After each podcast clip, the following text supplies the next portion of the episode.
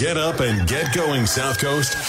It's time for the Tim Weisberg Show on WBSM. Also streaming live on WBSM.com and on the WBSM app. Talk to Tim now at 508 996 0500 or send him a message or a voicemail through the WBSM app. And now, ready to start your day off with a bang. It's Tim Weisberg.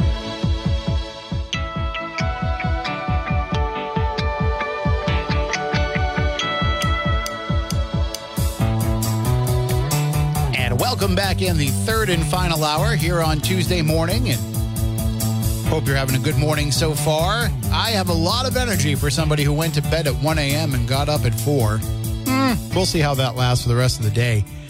And uh, I've got to go bowling today. I've got a pre bowl for Thursday night's league because uh, I'm going to be in Randolph at the Turner Library on Thursday during during league time. So I got a pre bowl, and I'm hoping that I can just last just long enough to do uh, you know a decent job of of pre bowling. Last week was the best week I've had in a couple of weeks, so I'm hoping that I can carry some of that momentum forward. But we'll see. I'm so inconsistent. If it's one thing I'm consistent with, it's inconsistency.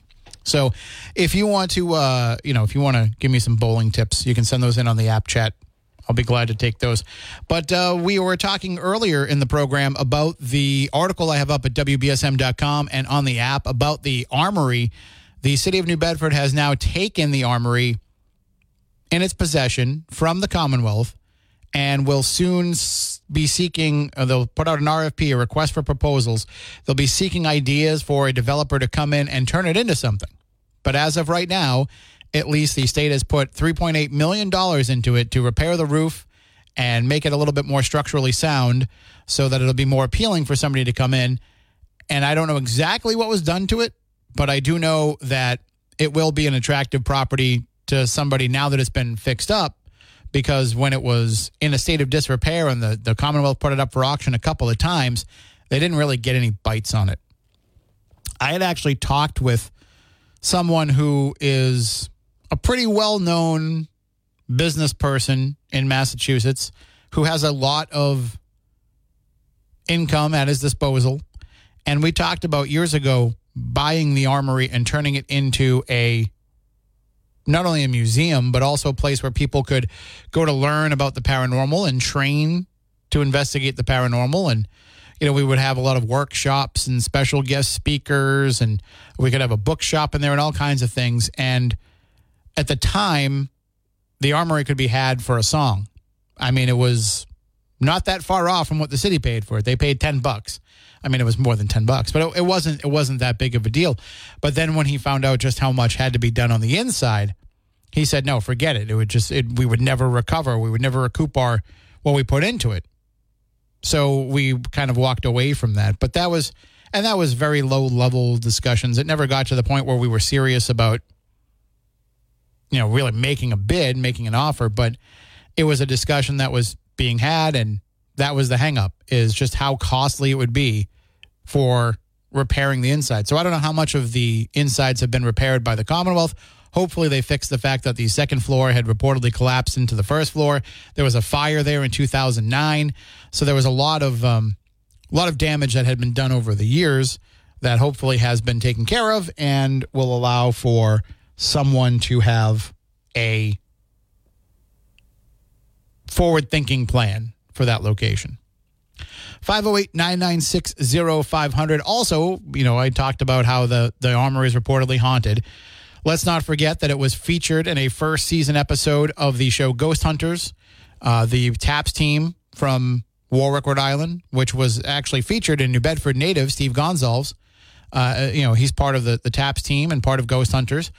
He was getting to return to his hometown for this investigation. And actually, Ghost Hunters did quite a few episodes in New Bedford over the years. They did the Armory, they did at least one private residence, maybe more, and then they also did uh, Fort Taber. So I've I remember those ones. There might have been more that I just didn't see because I stopped watching it after a while. But um, they they came to New Bedford a few times.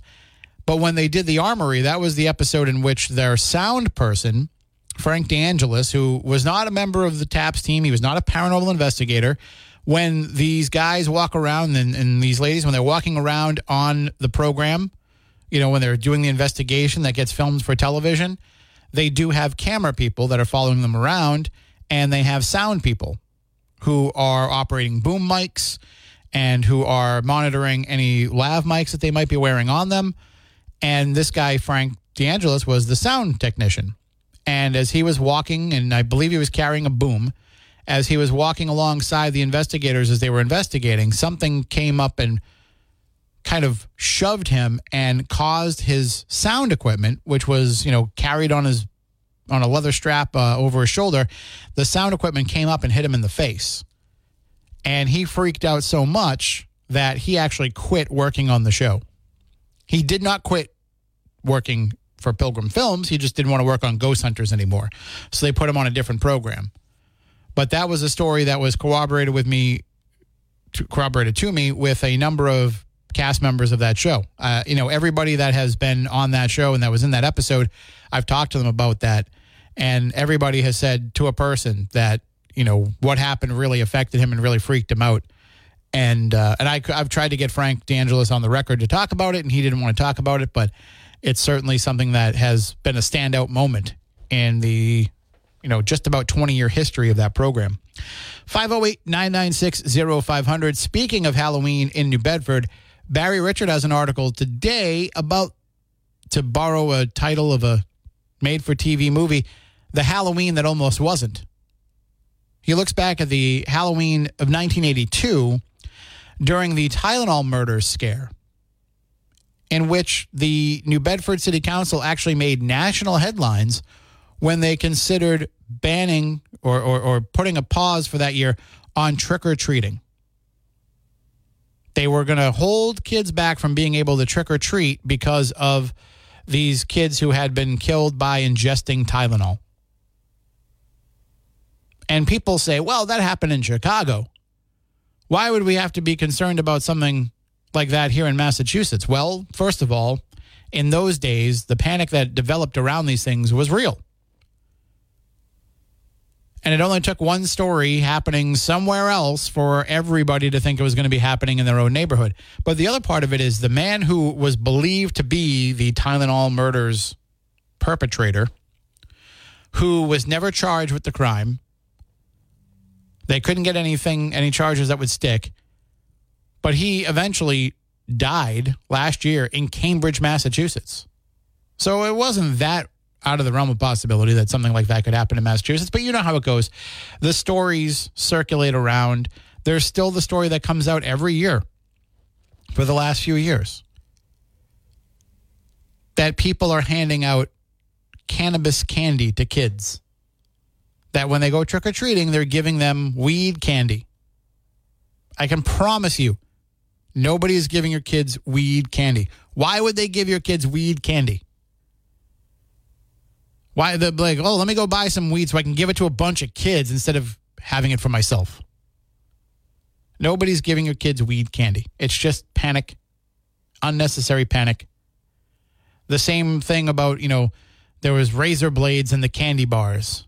I've had a lot of candy bars over my I've never had a razor blade show up in it once.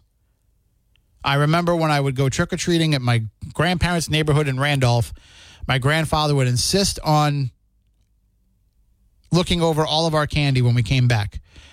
He was he'd look for razor blades, and he knew he knew he had this magic ability, this this ability of discernment to know which candy somebody had put poison into, and it just so happened that it was all the peanut butter cups.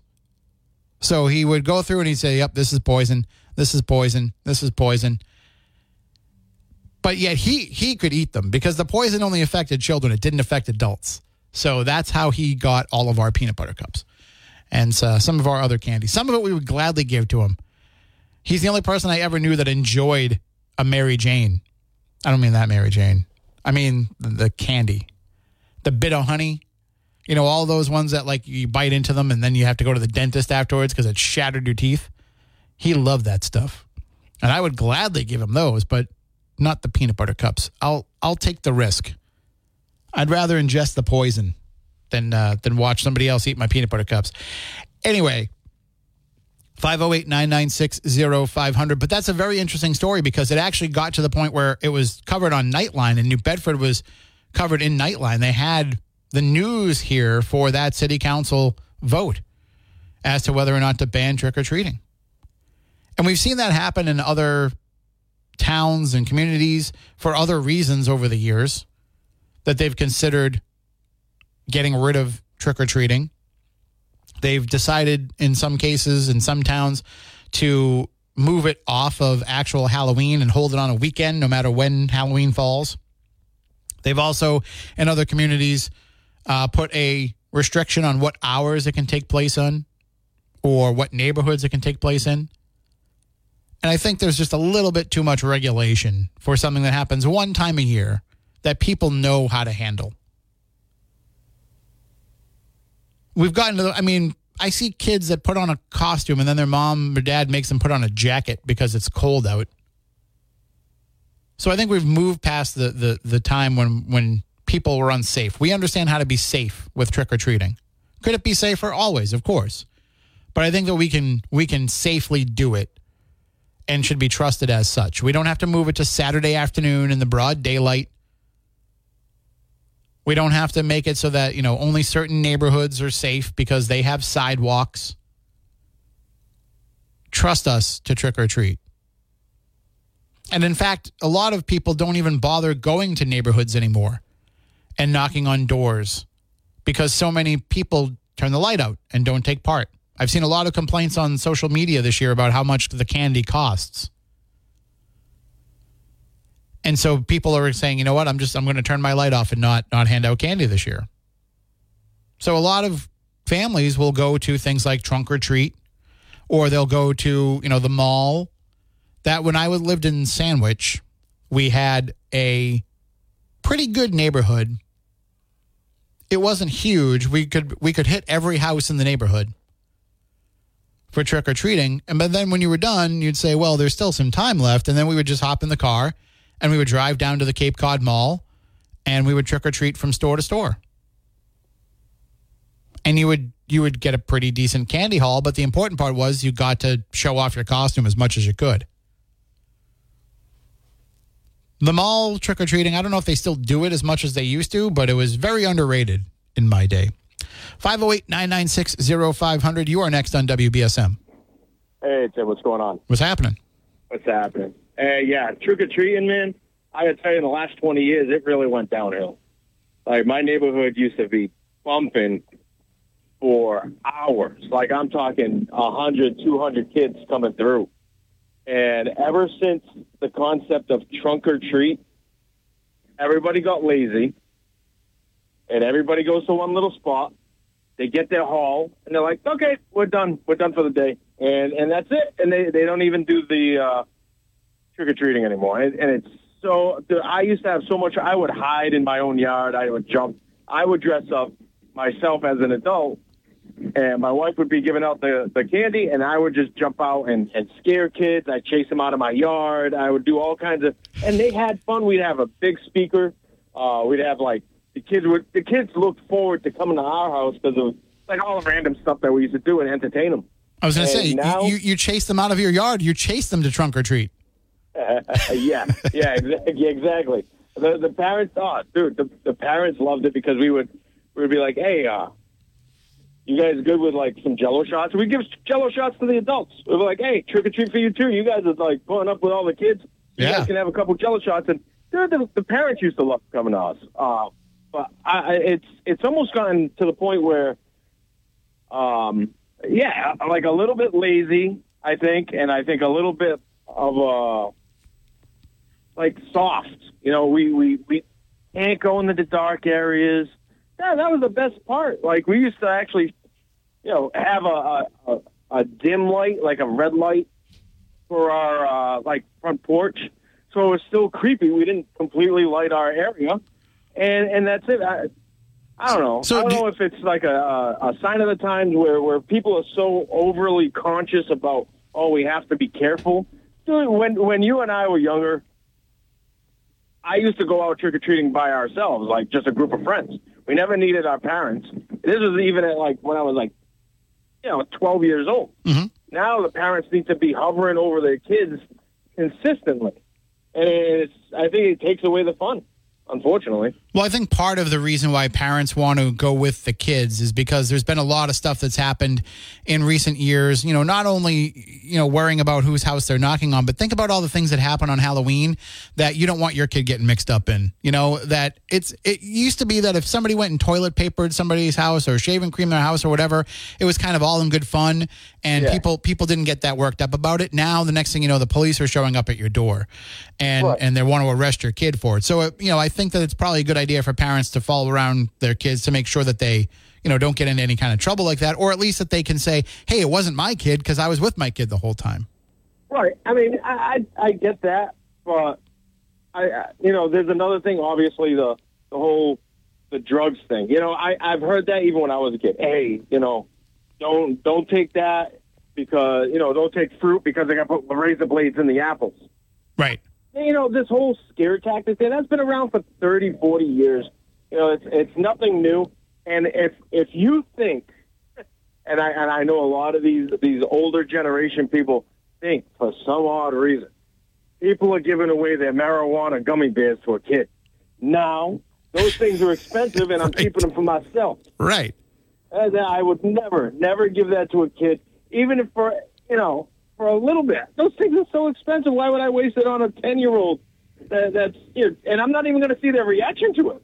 You know, right? Yeah. Just even, just go off and ha- and have fun, and I don't even get to experience what happened as a result of it. Sure. Ex- exactly. So go out, bring your kids to the neighborhood, dress up, parents dress up, have fun, and, and just really stop taking away the. Don't be lazy. Don't go to the trunk or treat. Or if you're going to go to the trunk or treat, don't substitute that for the actual experience of going house to house. And, you know, you get to see different neighborhoods. You get to see the, the, the decorations. You get to see different people. And it's, it's just a some, lot more fun. And you can, for get some bigger, families, you can get actually get a bigger haul. For too. some families, that's the only time they ever see their neighbors is on Halloween. You know, that's the only way you know who lives in your neighborhood is by knocking on their door for, for trick or treat. Yeah, exactly. You know who the, who the fun ones are too. You know they're giving away the Jello shots like me. Right. Exactly. There you go. All, All right. right well, thank you for the call. You have a good day. Right, bud. And I know that for some people, you know, kids with sensory issues and things like that, you know, the trunk or treat option is a better controlled environment than just walking up to somebody's random door. You don't know who's going to have a strobe light or who's going to have something that's going to affect those kids. So I do get like that some kids want to take part in that and it's better for some kids to take part in it. But, you know, I do like the the traditional trick or treat model.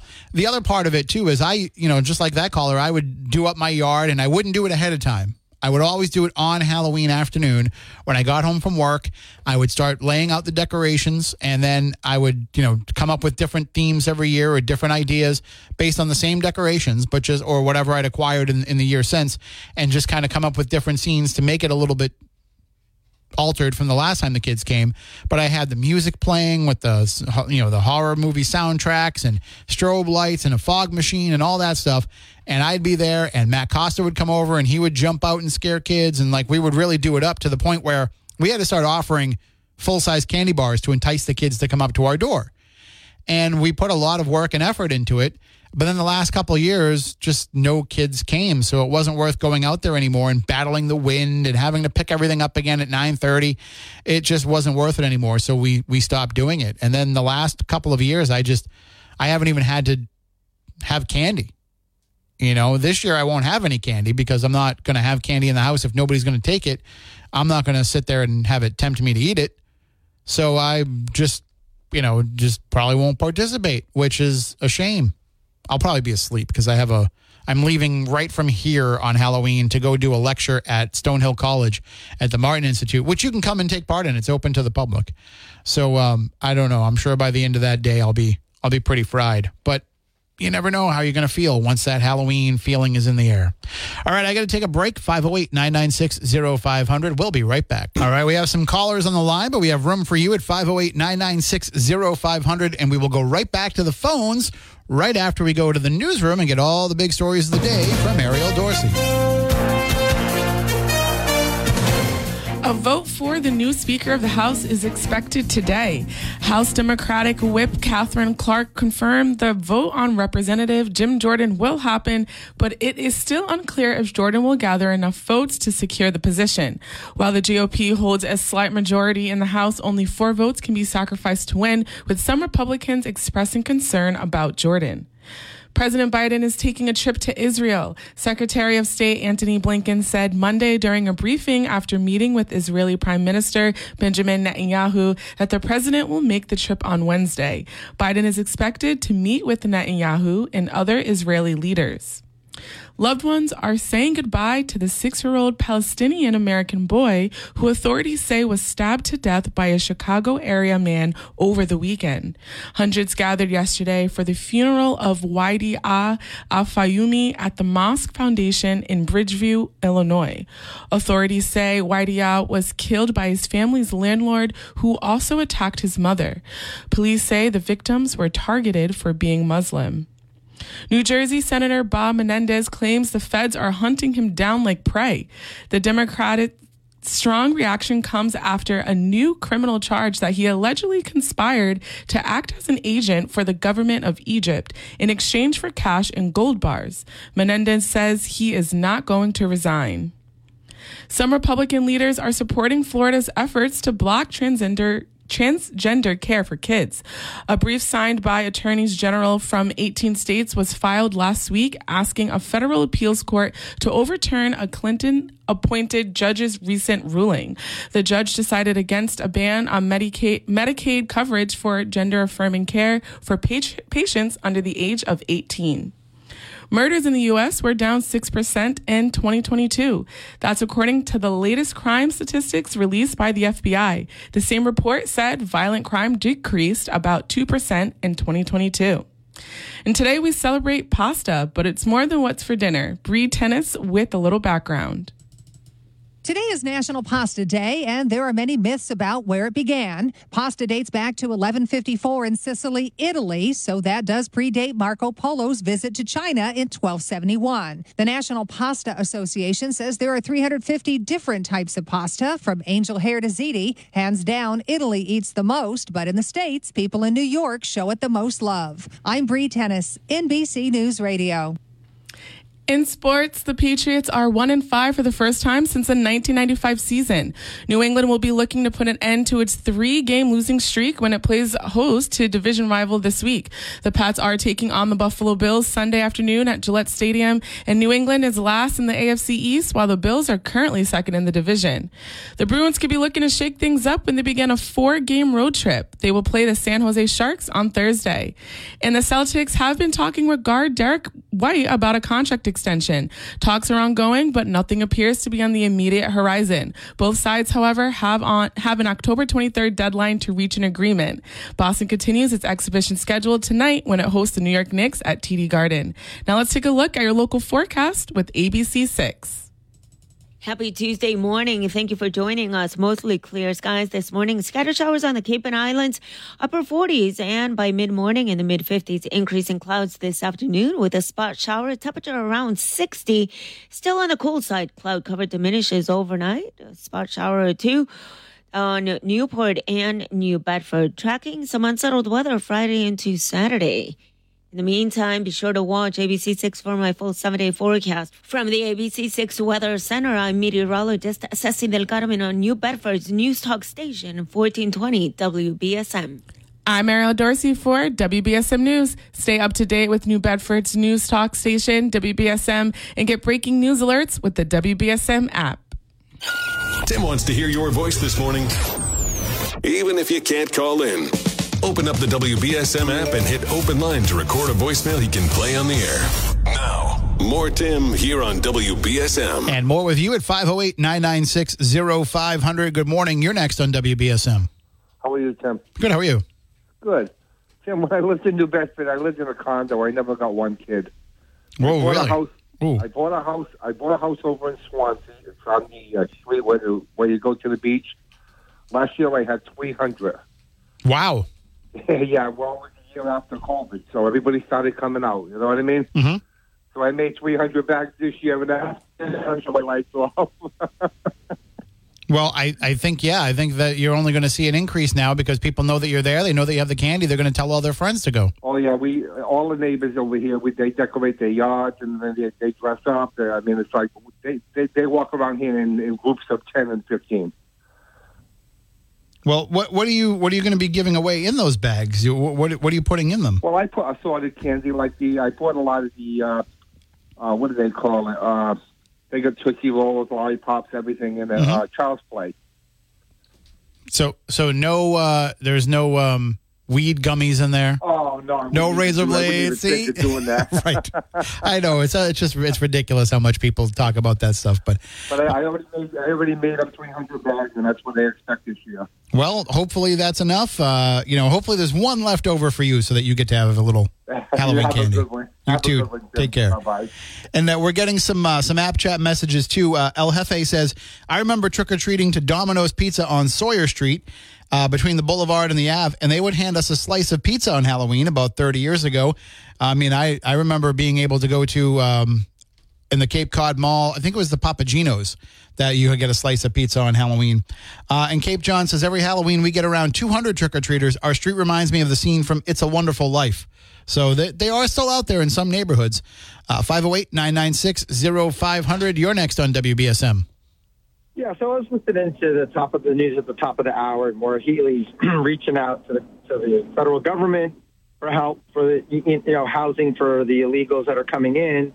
And so I, I say to myself, state of Massachusetts is a sanctuary state. They encouraged it, right? So now Maura Healey is asking them to come. We've got space. Come on down. Now all of a sudden we don't have space. And you know, I understand morally maybe it's a high ground. Oh, we just want to help everybody, but she's the governor for everybody in the state, right? And if your responsibility, and I think is fiscal responsibility, being able to afford everything for the state, she's just there is no plan there. How do you just encourage people to come over? It's like Thanksgiving. Hey, everybody come over, but I have one turkey and 25 people. Like she's that is just I think reckless and irresponsible and the people that voted for her should be ashamed because eh, like how do you encourage this and then oh by the way I need help. Well, I I mean, mean, and, unless- and I guess that's what the question is. The question is was the plan to do this thinking that the federal government was going to come to the rescue and provide all kinds of aid? Or was it just poor planning to think, let's do this, but not realize how many families would try to come here? You know, that now they're up to 75. Well, they think that by the end of the month, it'll be 7,500 families. Did they not think that that many would come? No, I think they knew that many would come because there's, you, know, because when you open the doors and you ask for it, you should have a plan. Okay, we have X amount of dollars, we have X amount of housing that we can house these folks in, and we'll take X amount. But no, there, there's, there's just no planning. Just again, it's just pandering to one side again of the constituency. And there's some there's people that think it's the right thing to do to bring them in. And I don't I don't disagree that if you can bring some in, fine. But now it, it, it's it's failing miserably. And again, for the folks in the in this in the Commonwealth who maybe don't necessarily agree with it, you've got to always balance. Okay, what is the best thing? So let's just take a few, right, and just help out when we can, but not open borders in the state of Massachusetts. So I, I totally blame this governor, and I think that she should be, you know, I think the voters should remember this the next go around because this was just recklessness. And if she's reckless here, right, where else is she reckless on spending? Well, I mean, I, I mean, how much control does she have over spending the rest of the way that the legislation is the legislation legislation, sorry, the legislature isn't taken care of. Yeah, well, and again, it, it's just typical in the state of Massachusetts because it's it's ruled by one party. There's no balance. Yes, we've had Republican governors in the past, but the but to your point, the state house, the representatives and the senators have always significantly run one way. So uh, there's just no balance in Massachusetts. It's all just come on down. You, you know, we have plenty. Uh, you, you know, let's just be. I don't know. I don't want to get into the whole LGBTQ thing either because that's another other you know trap to fall into. But with that said, again, poor planning and a governor who's supposed to be you know smarter than the rest, right? Then is is absolutely not. Is just thinking. I think just what feels good to do. Yeah, and I, I do think that uh, there, she was also depending on the federal government coming in and, and providing a lot of the funding for this, and they just have not. Right. So, Well, that's possible too. So, all right. Well, thank you for the call. Bye. Have a good day. And uh, we're going to take a break here, but there's room for you at 508 996 0500. Before we take that break, though, I want to let you know because, uh, you know, it's a little bit chilly out there. I actually had to go around last night and make sure the windows were closed. They weren't closed all the way. I had that problem, you know, where like you you close the bottom part of the window, but you don't realize that the top part of the window is open. And that's just one of the things that you don't think about when it comes to keeping your home nice and warm. So I closed that window and I said, oh, gee, it's still a little bit drafty over here. And then I started to wonder, well, maybe I need to have the windows replaced. That's why I'm going to call Precision Window and Kitchen, and you should too, because they have been doing it for a long time. They know all of those little pitfalls. They know all those little places where the cold air can come in on a morning like today. And what they'll do is they'll come down, they'll take a look. If they need to replace your windows, they'll let you know that. But if they think that there's something they can do to maybe insulate them a little bit better, to maybe make them hold in the warm air and keep out the cold air a little bit better, they'll do that too. They'll come down, they'll give you a free estimate no obligation, free estimate.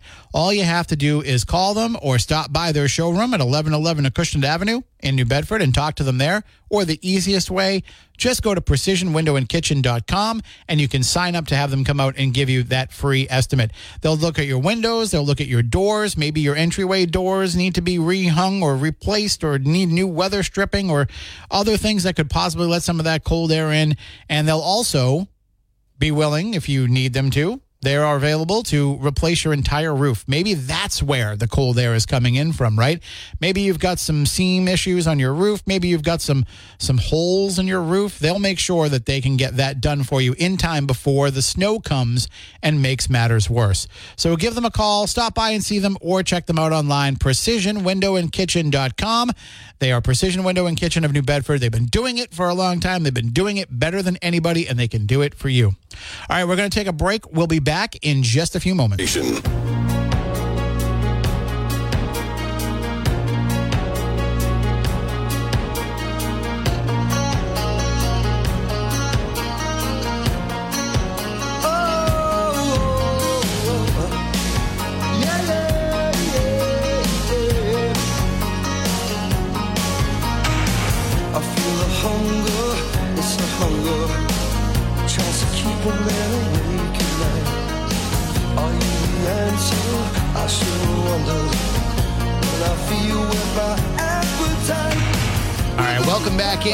208 996 0500. We'll go right back to the phones in just a moment. But November's 2023 municipal election is coming up on Tuesday, November 7th.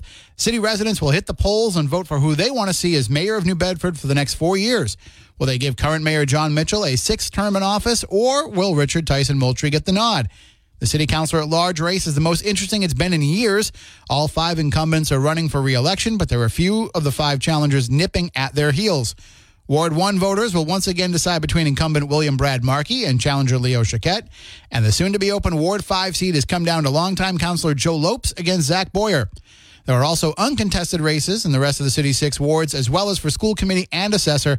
And even though the incumbents might not have a challenger, your voice and your vote are still just as important. Make a plan ahead of time for how you will vote. Will it be early voting, mail in voting, or will you head to the polls on election day?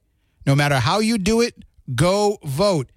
This campaign to increase voter awareness is brought to you by WBSM and sponsored by Lang Xifaras and Bullard, the New Bedford Housing Authority, the DeMello International Center, and Luzo Auto Center. So make sure you get out there and go vote. Really quickly, too, an app chat message from SA in New Bedford who says, Can I get the address of the caller that gives out jello shots and weed gummies? Please and thank you. All right. 508 996 0500. Good morning. You're next on WBSM. Hi, Jim. I'm sorry to call back again. No, no problem. But I was I was just talking to my brother, and he said he saw the movie. He's he's younger than me. A lot Oh, younger than there you me. go. Anyway, he said it was awesome. He said it was really good, so Yeah. I'm him to watch it again. And then also, I found out my father's cousin was in there. Oh, as a patient? Dead. n- Yeah. Hmm. It doesn't run in the family, not on this side. Well, but um, yeah, she was really. Uh, I guess she was bad. when you do watch the movie, I'd be interested in, in seeing what you think about, hearing about what you think about it. Yeah, I'm gonna see it. Yeah, I will. All right. I want. Yeah, it's Well, very let- close to home. Let me know. All righty. See ya. Take it easy. Bye bye. 508 996 0500. You're next on WBSM. Yeah, good morning, Tim. How you doing? Good. How are you?